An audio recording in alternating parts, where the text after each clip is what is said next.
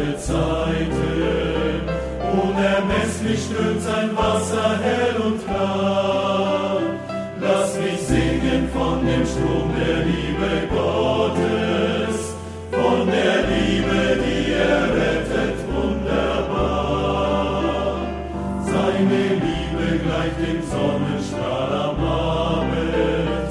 In der Schönheit seiner Schöpfung steht sie da.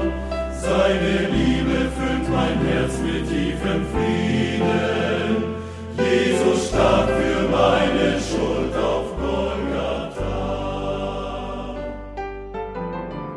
Es folgt ein Vortrag von Rudi Joas zum Thema Wer ist ein echter Christ? Gehalten auf einer Evangelisation in Diesen im Jahr zweitausendsechs. Heute hören Sie den ersten Teil aus diesem Vortrag.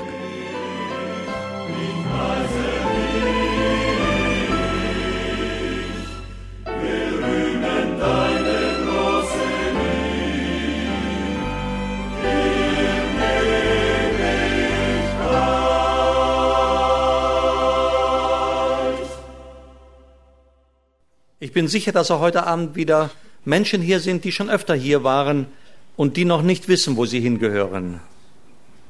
Und ich wünschte mir so, und wir beten jeden Tag dafür, dass der Herr einfach diese Mauer durchbrechen kann, die bisher dich davon abgehalten hat, zum Herrn Jesus zu kommen, dein Herz zu öffnen, um ihn einzulassen in dein Leben. Oh, ich kann dir sagen, du wirst es nie bereuen, wenn du es tust. Auch wenn du vielleicht jetzt irgendwo so die Angst hast, da kommt ein Riesenberg von Schwierigkeiten auf mich zu, wenn ich diesen Schritt gehe, und den schaffe ich nicht und deswegen fange ich es gar nicht erst an. Die Gelegenheiten, die Gott dir gegeben hat in diesen Tagen hier im Zelt, die werden eine Ewigkeit vor deinen Augen stehen. Und vielleicht sind auch solche hier, auch das habe ich erlebt, die einfach von Menschenfurcht gepackt sind und die Angst haben, was sollen die anderen denken, wenn ich plötzlich fromm werde. Na, so ein Quatsch.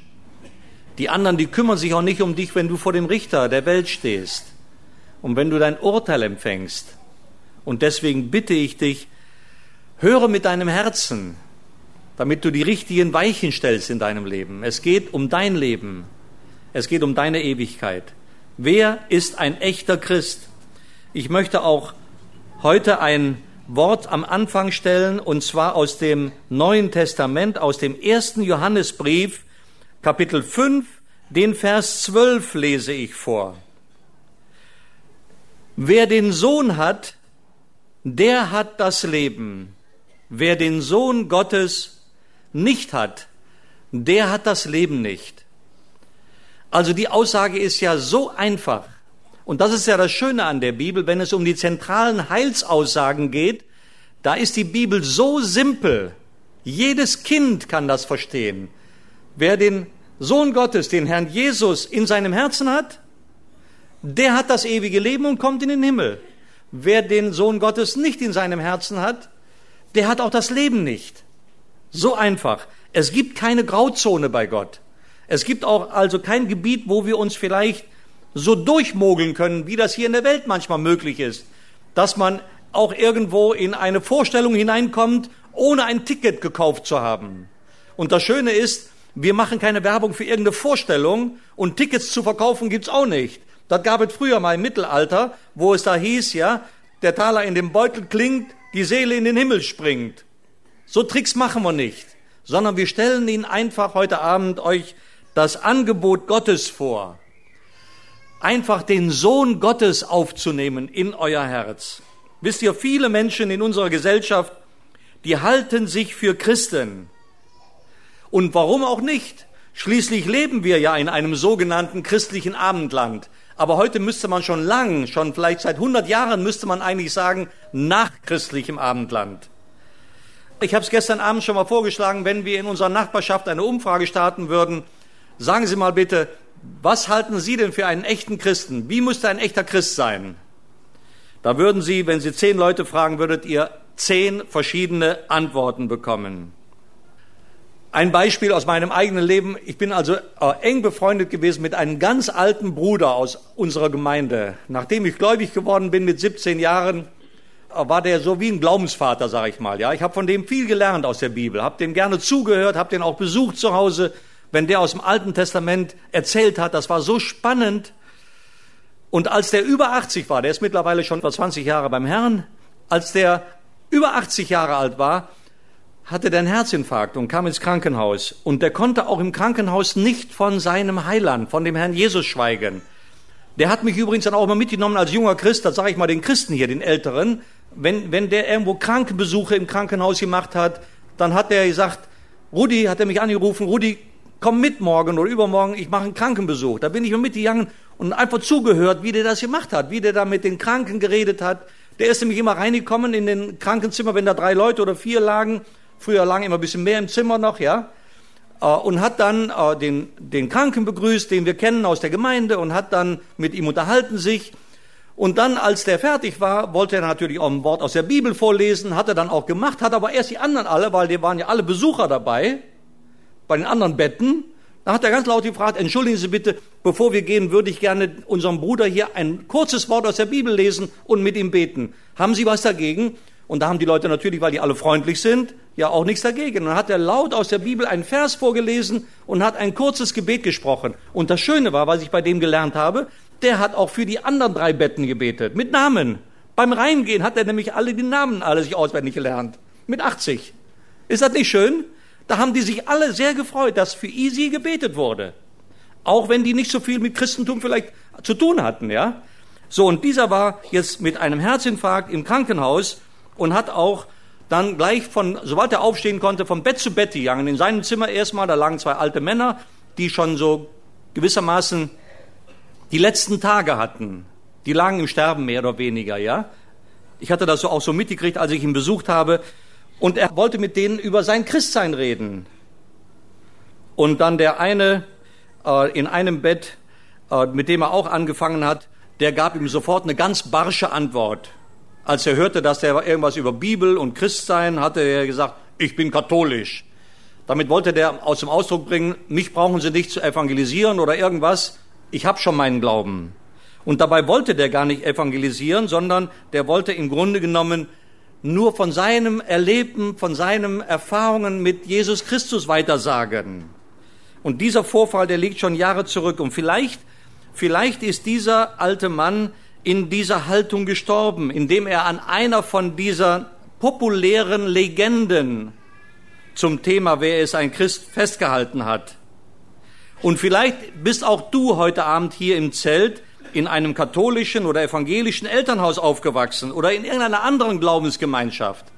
Und heute Abend geht es mir auch nicht darum, irgendetwas Negatives zu irgendeiner dieser Glaubensgemeinschaften zu sagen. Das steht mir gar nicht an. Aber egal, was du bist und woher du kommst, ich möchte dich einfach ermutigen, mit mir mal einen ganz ehrlichen Blick auf verschiedene Legenden zu werfen, die dir vielleicht vorgegaukelt wurden in Bezug auf die Frage, wer oder was ein echter Christ ist.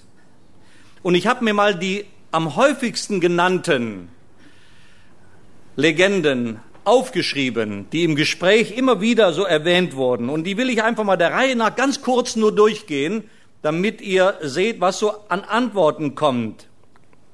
Also Legende Nummer eins, da gibt's also Menschen, die behaupten, dass man Christ wird, wenn man in einem christlichen Land geboren wird. Oder wenn man in einer christlichen Kirche geboren wird. Oder wenn man in einer christlichen Familie geboren wird. Das macht mich zu einem Christen. Ja, es gibt viele Menschen, die genau das behaupten. Ich bin in einem christlichen Land oder ich bin in einer christlichen Familie geboren. Andere sagen mir, ich bin schon mein ganzes Leben lang ein Christ, weil ich auch fromme Eltern hatte. Aber liebe Freunde, jeder von uns weiß doch, seit wann bestimmt denn ein Ort, wo ich geboren werde, was ich bin? Wenn ich im Pferdestall geboren werde, bin ich auch kein Pferd, oder? Das gibt's doch nicht. Das wissen wir alle. Also denke bitte nicht, dass du in einer frommen Familie geboren worden bist oder dass du in einem christlichen Land geboren worden bist, automatisch ein Christ bist. Also können wir sagen, Das legen wir mal zur Seite. Die Legende Nummer zwei, da gibt es Menschen, die glauben, dass ein gesundes Selbstwertgefühl oder so ein nettes, angenehmes, anziehendes Wesen einen zum Christen machen. Also so ein herzliches Händedruck, so ein Klaps auf die Schulter, also wirklich so die Frische, auf andere zuzugehen, um ihnen auch Mut zu machen, ein Lächeln, ein freundliches, wie geht's dir denn so? Das hat doch was mit Christsein zu tun, oder? Ja, da möchte ich mal sagen, natürlich. Freundlich wollen wir doch alle sein, auch die Christen gerade doch, denke ich mir. Und es stimmt tatsächlich, Christen sind normalerweise sehr glücklich, die gehen glücklich durchs Leben und die kümmern sich auch ehrlich um andere. Ein echter Christ hat auch begriffen, dass er in Gottes Augen sehr wertvoll ist. Weil es gibt ja auch in unserer Gesellschaft sehr viele Menschen, die Minderwertigkeitskomplexe haben, die immer am liebsten irgendwo in einem Mauseloch verkriechen würden. Aber echte Christen wissen, dass sie einen Wert in Gottes Augen haben. So wertvoll sogar, dass Gott bereit war, seinen Sohn für sie in den Tod zu geben, um sie zu sich in den Himmel zu holen. Aber ein Mensch kann ein gewisses Maß an Glücklichsein oder Selbstwertgefühl entwickeln, ohne zu wissen, was eigentlich Gott oder die Bibel über unser Leben sagt. Also auch eine positive Grundhaltung zum Leben und zu sich selbst macht einen Menschen noch lange nicht zu einem Christen. Legende Nummer drei. Es gibt Menschen, die meinen, wenn man ein anständiges Leben führt, dann ist man ein Christ. Das habt ihr vielleicht auch schon mal gehört, ja? Wenn ich mit Leuten rede, dann kommt manchmal so die Bemerkung als erstes Argument, was wollen Sie eigentlich? Ich führe doch ein anständiges Leben. Ich habe doch noch keinen umgebracht, keine Bank überfahren, kein Auto geklaut. Und die meinen, das wäre das Kriterium, dass man Christ sein könnte. Aber viele Atheisten, sage ich euch, die führen auch ein anständiges Leben. Sogar manche Atheisten führen sogar ein hochanständiges Leben. Und ich kann euch sagen, wenn es genügen würde, ein anständiges Leben zu führen, um Christ zu sein, dann hätte Gott seinen Sohn gar nicht erst auf die Erde schicken müssen. Ist doch logisch, oder? Und deswegen sagen wir, auch das kann wohl nicht so passen. Die Legende vier, da gibt's Menschen, die glauben, zur Kirche gehen oder zu einer bestimmten Kirche gehören, das macht einen Menschen zum Christen. Jetzt kommen wir schon ein bisschen enger ran, ja? Vielleicht ist der ein oder andere schon, der jetzt wackeln würde und sagen würde, ja, das stimmt doch aber. Ich werde doch ein Christ, wenn ich zu einer bestimmten Kirche gehöre. Und ich kann euch sagen, an diesem Sonntag werden wahrscheinlich statistisch gesehen wieder etwa fünf Prozent der deutschen Bevölkerung in die Kirche gehen. Heißt das aber, dass die alle, alle fünf Prozent echte Christen sind, die da in die Kirche gehen? Wisst ihr, es gibt die verschiedensten Gründe, warum Menschen in die Kirche gehen. Und daran erkennen wir schon, dass das wohl nicht das Kriterium sein kann, was einen zum echten Christen macht. Da gibt's Leute, für die ist der Kirchgang nichts anderes als eine soziale Angewohnheit. Wir haben das immer schon so gemacht. Das gehört dazu, zu unserem Leben.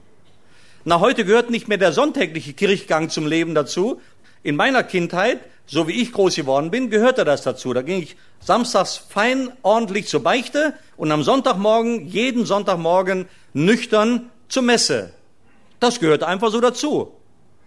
Aber als ich mit siebzehn Jahren dann das erste Mal richtig das Evangelium gehört habe und verstanden habe, was Gott zu mir sagt, dass ich verloren gehe, wenn ich mich nicht bekehre, wenn ich nicht neues Leben, von Neuem geboren werde. Da werden wir morgen Abend drüber sprechen, was das denn ist, diese Wiedergeburt, von der die Bibel redet. Ja? Als ich dann mit siebzehn Jahren das verstanden habe und mich bekehrt habe, da habe ich gewusst, na, all diese frommen Handlungen, die ja in sich selbst gar nicht böse sind, die haben mich nicht zu einem echten Christen gemacht. Das bin ich erst später geworden. Es gibt auch Leute, die gehen in die Kirche, weil da in ihrer Familie irgendjemand immer wieder am Drängeln ist. Ja, komm doch mal mit, du hast mir doch jetzt mal versprochen, einmal mitzukommen im Monat. Und dann sagt er, ja gut, damit ich meine Ruhe habe, jetzt gehe ich mit. Ist er dadurch ein Christ? Natürlich nicht. Das wissen wir alle. Manche werden auch, weil sie einfach äh, vielleicht mal den Pfarrer oder den Pastor beim, beim Kegeln getroffen haben, vom Pastor persönlich eingeladen, dass der sagt, äh, hören Sie mal, äh, ich habe sie lange nicht mehr gesehen in, in der Kirche. Wollen sie nicht mal kommen? Da, hat, da denkt er sich, ja, jetzt muss ich auch mal kommen. Ist er dadurch ein Christ? Natürlich nicht. Also, es stimmt, auch echte Christen gehören und gehen in eine Gemeinde und die nehmen auch aktiv am Gemeindeleben teil, aber nur alleine regelmäßig zur Kirche gehen, das macht niemanden zu einem Christen. Legende Nummer fünf. Da gibt's Leute, die sagen, reichlich Geld spenden macht einen Menschen zu einem Christen. Das haben ja die meisten von uns schon als Kinder gelernt, ja, dass Geben seliger ist als Nehmen. Kennt ihr das alle noch, das Sprichwort? Ich glaube nämlich, in unserer Gesellschaft heute hat man das nämlich äh, schon langs vergessen. Man hat das ein bisschen auf den Kopf gestellt, ja. Heute denken ganze Menge Menschen, Nehmen ist seliger als Geben. Aber wir haben das alle schon erlebt, dass wenn da der Klingelbeutel rumgeht oder wenn da wegen einer Katastrophe gesammelt wird und man äh, gibt da was rein, da hat man ein gutes Gefühl. Wir haben ja was Gutes getan. Und das ist ja auch nicht verkehrt, abzugeben, wenn man sieht, dass andere in Not sind. Da ist jemand, der Mitleid hat mit den Opfern und so weiter. Da kann man nur sagen, das ist wirklich lobenswert. Und natürlich weiß auch jeder von uns, das alleine macht einen nicht zum Christen. Und jeder weiß auch, dass echte Christen natürlich auch an andere Menschen geben, Almosen geben, Opfer bringen. Und ich persönlich glaube, wenn das wirklich echte Christen sind, dann geben die wahrscheinlich auch mehr als der Durchschnitt der anderen Menschen, weil die einfach merken und auch erfahren haben, was es bedeutet, selbst beschenkt zu werden.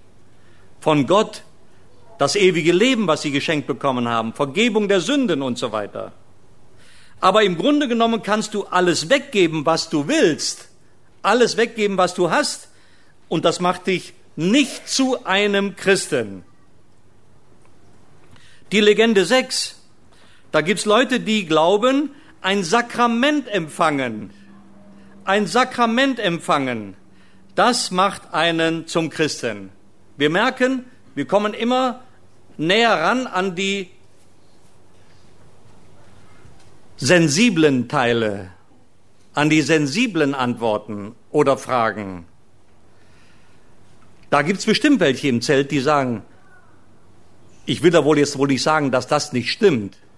Doch genau das will ich sagen. Und ich will es mal so anfangen zu erklären, was ein Sakrament ist. Für die, die das nicht genau wissen, ein Sakrament ist eine heilsvermittelnde Handlung. Also das ist etwas, was jemand an mir vollzieht, was mir Heil bringt. Und in den Kirchen gibt es verschiedene Anzahl von Sakramenten.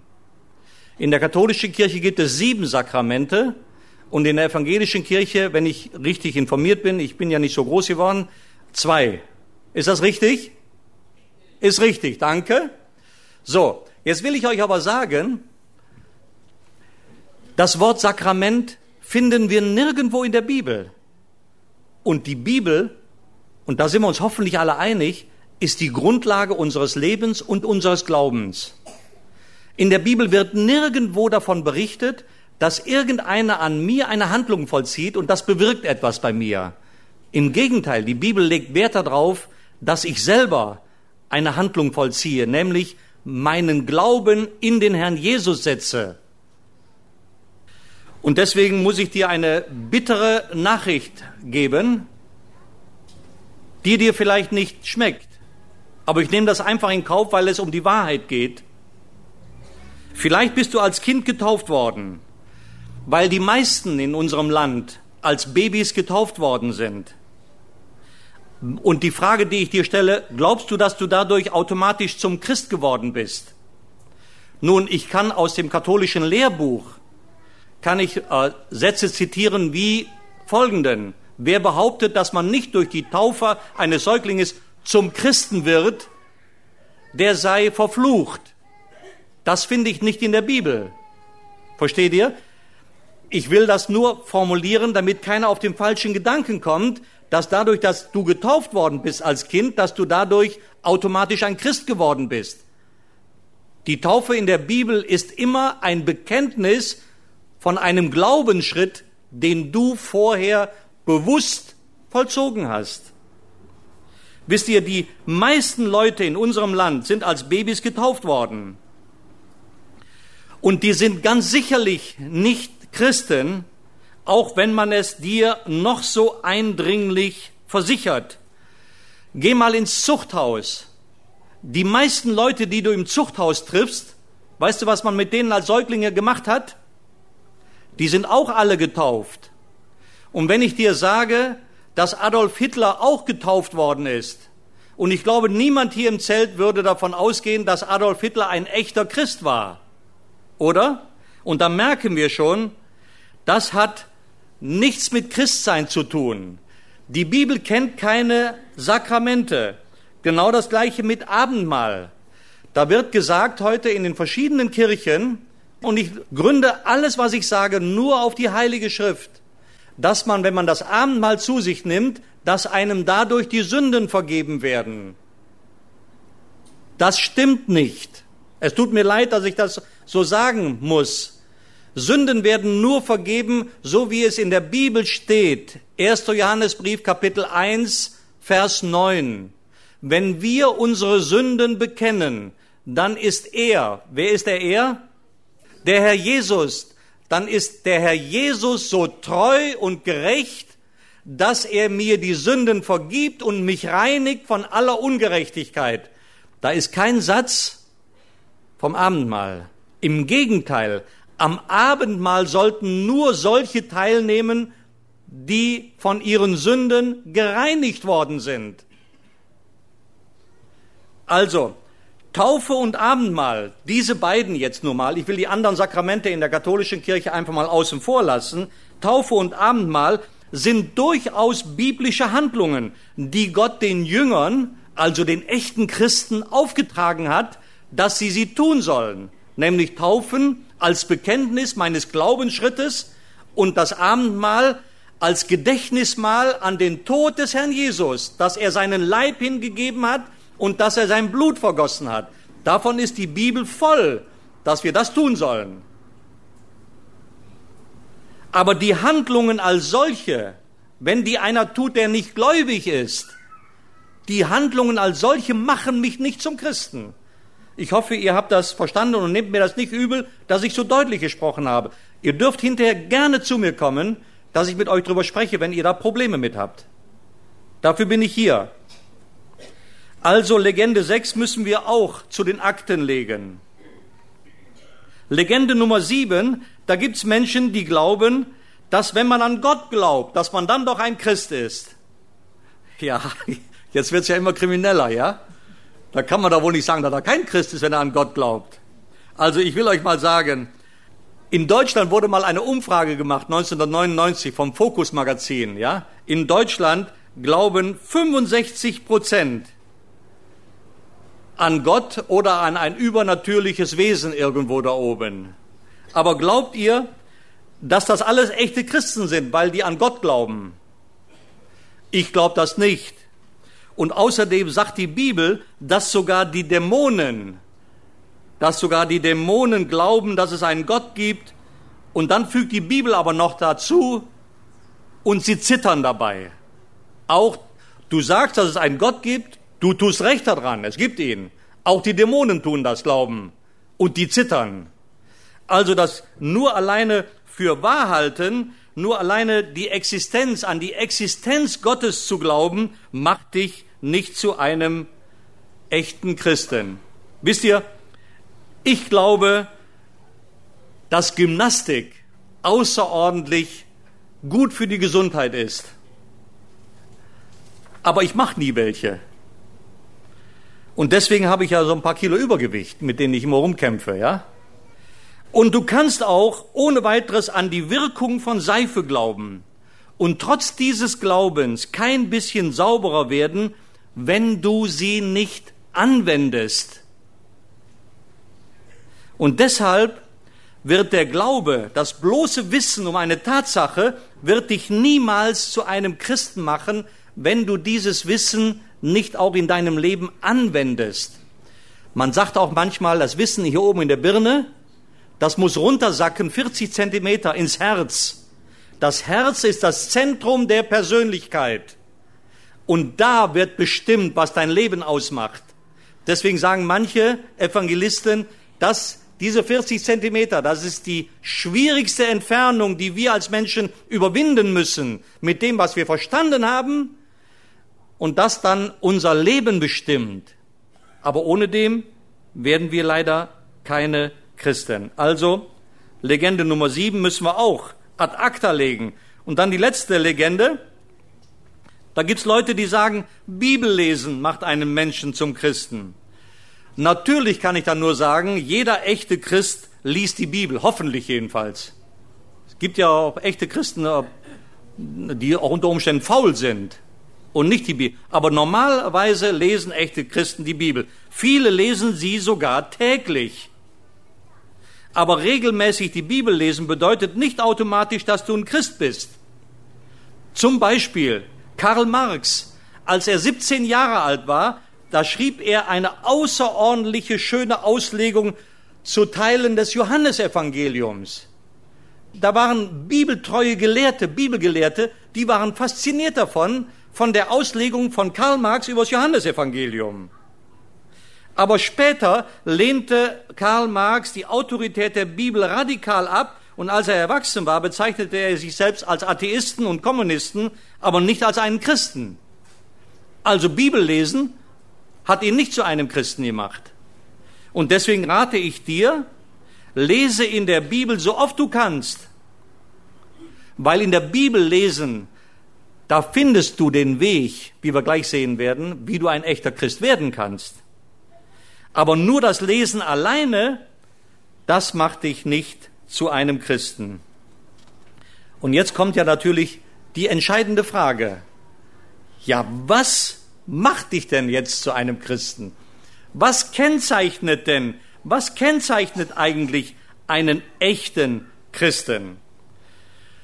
Und wenn jetzt einer hier sitzt, und ich weiß, da gibt's immer Leute, die warten jetzt darauf, dass ich ihnen einen Katalog mit zehn Geboten oder zwanzig Geboten oder fünfzig Geboten aufliste, wo man dann mit so Checkboxen, wo man dann Häkchen machen kann, habe ich gemacht, habe ich gemacht und so weiter. So einfach ist die Sache nicht. Und so einfach mache ich es euch auch nicht.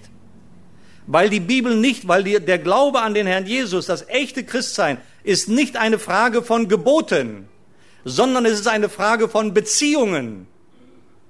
Das ist wichtig zu, zu verstehen. Und da werden wir heute noch näher drauf eingehen. Und deswegen werde ich euch keine Checkliste geben, sondern ich werde mit euch drei Prinzipien aus dem Wort Gottes durchnehmen. Und an diesen Prinzipien könnt ihr erkennen, was einen echten Christen ausmacht, was den kennzeichnet. Und da fange ich gleich an mit dem Prinzip Nummer eins. Ein echter Christ, ein echter Christ ist jemand, der sich auf dem Weg des Lebens und nicht auf dem Weg des Todes befindet. Das hört sich ja nun noch alles ein bisschen abstrakt an, aber wir werden schon ein bisschen praktischer gleich. Also diesen Weg des Lebens, den findet man nur an einer Stelle. Die Christen hier, die Echten, die wissen das sofort, ja? Wo finden wir den Weg des Lebens? Bei? Seid ihr nicht so schüchtern? Beim Herrn Jesus. Stimmt's? Ja. Beim Herrn Jesus. Der Herr Jesus sagt nämlich von sich im Johannes vierzehn, Vers sechs, ich bin der Weg, die Wahrheit und das Leben. Niemand kommt zum Vater als nur durch mich. Das ist eine von den radikalsten Aussagen des Herrn Jesus, die er gemacht hat. Es gibt noch einige andere, die werden wir am Sonntagabend, da geht es genau um dieses Thema. Ist er wirklich der einzige Weg zu Gott? Das ist eine aktuelle Frage heute in unserer Zeit, gerade, äh, gerade was wir so sehen, die in diesem Zusammenstoß der verschiedenen Kulturen hier bei uns. Da wird diese Frage oder dieses, diese Aussage des Herrn Jesus massiv in Frage gestellt. Aber hier haben wir es gelesen, hier sehen wir es, dass der Herr sagt, ich bin der Weg. Und bitte achtet mal darauf, was hier genau steht. Der Herr Jesus sagt nämlich nicht, ich kenne den Weg. Oder der sagt auch nicht, komm mal mit, ich zeige euch den Weg. Das sagen alle anderen Religionsstifter. Die sagen alle, komm mal mit, sagt der Buddha, ich zeige dir den achtfachen Weg. Und jeder Religionsstifter zeigt dir den Weg oder sagt, ich kenne den Weg. Ob das nun Philosophen sind, ob das Religionsstifter sind, ob das New Age Leute sind, die sagen alle, entweder ich kenne den Weg oder ich zeige ihn dir.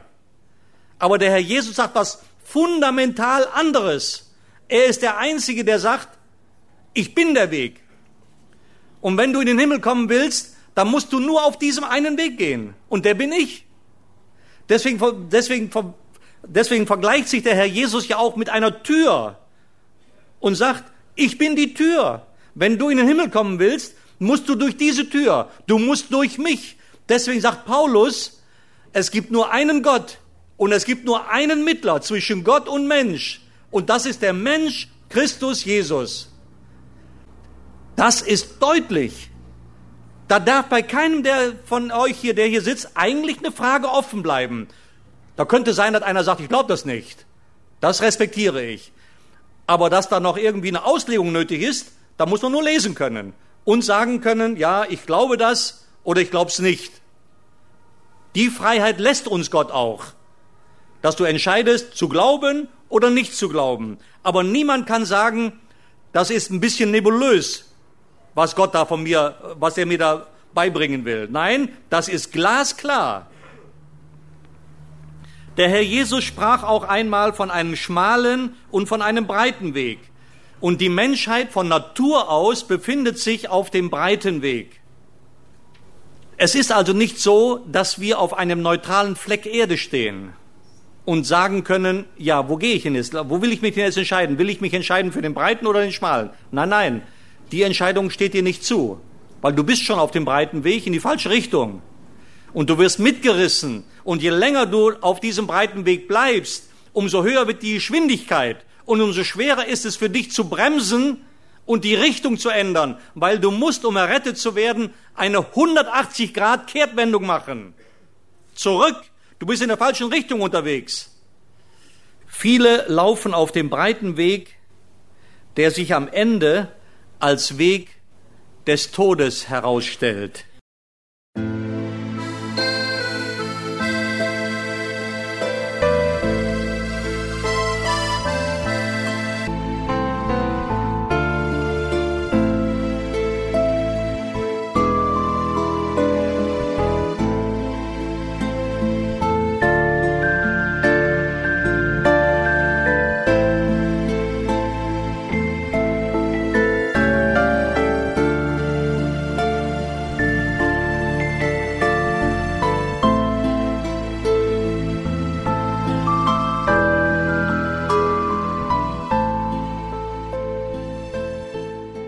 Sie hörten den ersten Teil aus einem Vortrag von Rudi Joas zum Thema Wer ist ein echter Christ? Gehalten auf einer Evangelisation in Diesen im Jahr zweitausendsechs.